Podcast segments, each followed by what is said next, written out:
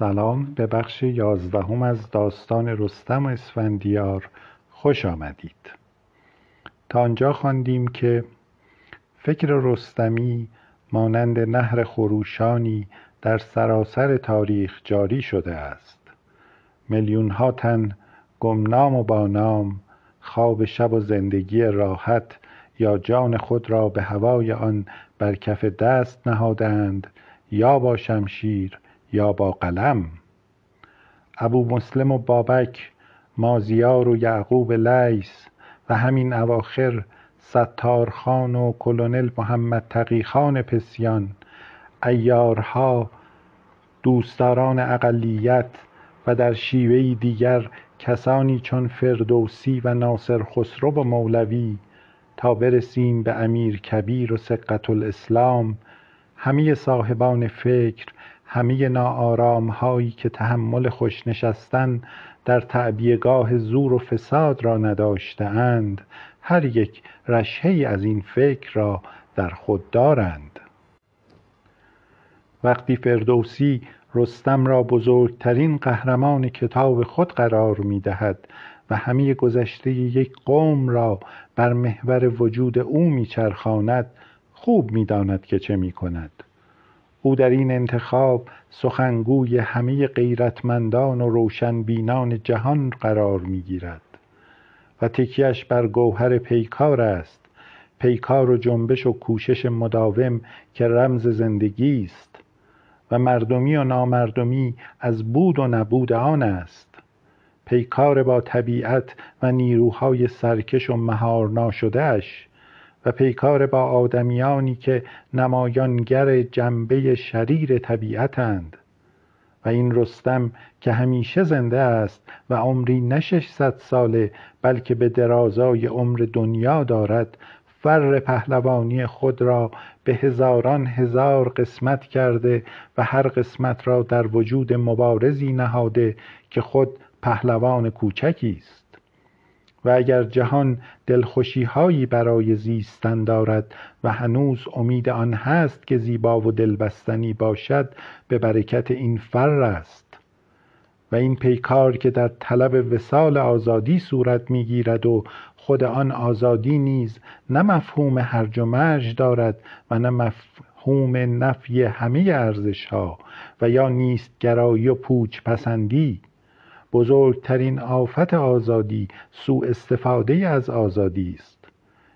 این پیکار شکافندگی است. شکافتن پرده های جهل و تعصب و فرارفتن است نه به جانب آسمان بلکه به جانب کشف دنیای شگفتانگیزی که با آنکه نزدیکترین نزدیک هاست هنوز ناگرفتنی مانده و آن دنیای مغز و دل آدمی است. رستم در روایت ملی دوست و انبازی دارد که از جهتی مکمل و از جهتی عکس اوست و آن سیاوش است. اگر پیکار بابدی را در شاهنامه درختی بگیریم با دو شاخه یک شاخه آن رستمی و دیگری سیاوشی است.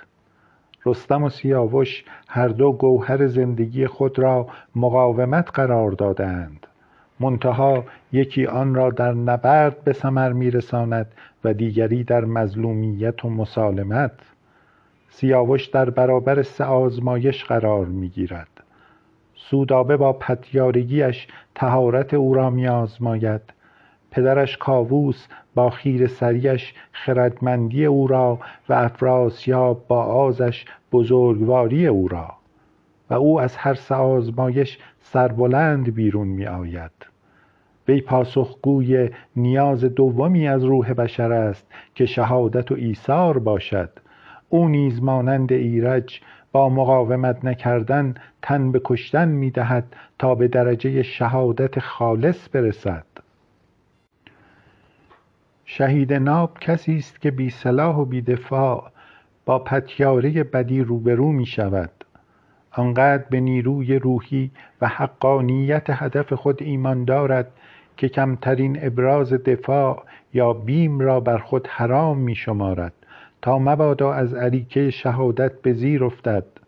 اگر مقاومت کند از عیار شهادت او کم خواهد شد. چنین کسی خیر محض است و جهان خوبی را نه از طریق قهر مانند رستم بلکه از طریق نثار خویش در راه نجات دیگران تسخیر می کند بشر چون خویش را از یک سو در برابر قدرت قهار طبیعت و از سوی دیگر در برابر زورمداران که خود مظهری از جنبه نابکار طبیعتند ناتوان می‌دیده نیاز به شهید ناب را در خود پرورانده است. اینکه کسانی رنج دیگران را به خود بخرند مایه تسلی خاطر است. اینان نماینده و تبلوری از جزء ناهنجار سرنوشت انسانند. پیروزی را در شکست میجویند و با تسلیم خیش که نتیجهش فدا کردن هستی خود است ثابت می کنند که قدرت روحی بشر بی انتهاست زیرا کسی که حاضر باشد از جان خود بگذرد بر همه قدرتها حتی قدرت طبیعت و آسمان فائق شده است.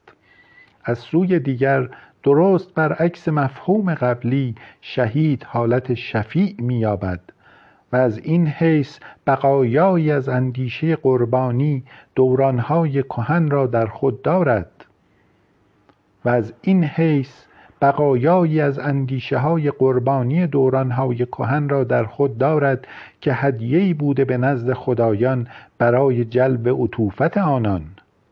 شهادت در مردم خاصیت پیوند دهنده و بیدار دارنده داشته موجب برانگیختن و برافروخته نگاه داشتن وجدان بشریت بوده است.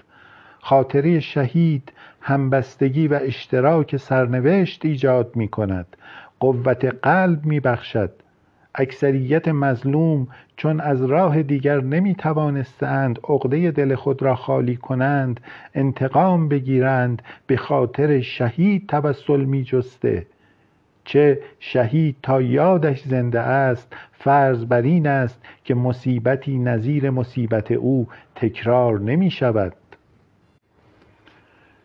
کینخواهی شهید بهترین تجلی خود را در زنده نگاه داشتن یاد او جسته است و آن نتیجه مستقیمش آگاه ماندن به بدی بدان روزگار است. خلاصه که ذکر شهیدان هر جا رفته به عنوان هشداری به کار رفته است برای برحذر داشتن ستمکاران زنده.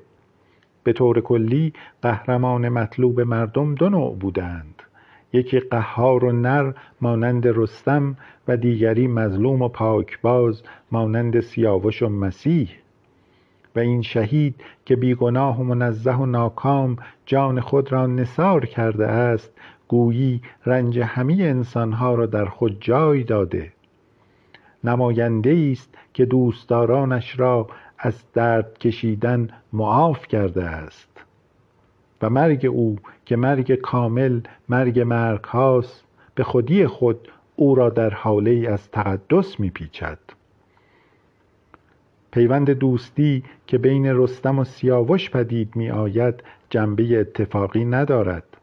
حاکی از اشتراک افق نیز هست بدین گونه که رستم آموزگار سیاوش قرار می‌گیرد و او را چنان میپرورد که سرآمد همه جوانان روزگار خود میگردد.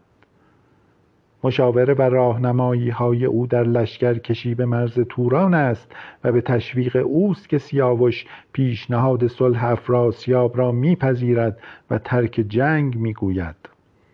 همچنین رستم نخستین کسی است که کمر به کینخواهی او میبندد.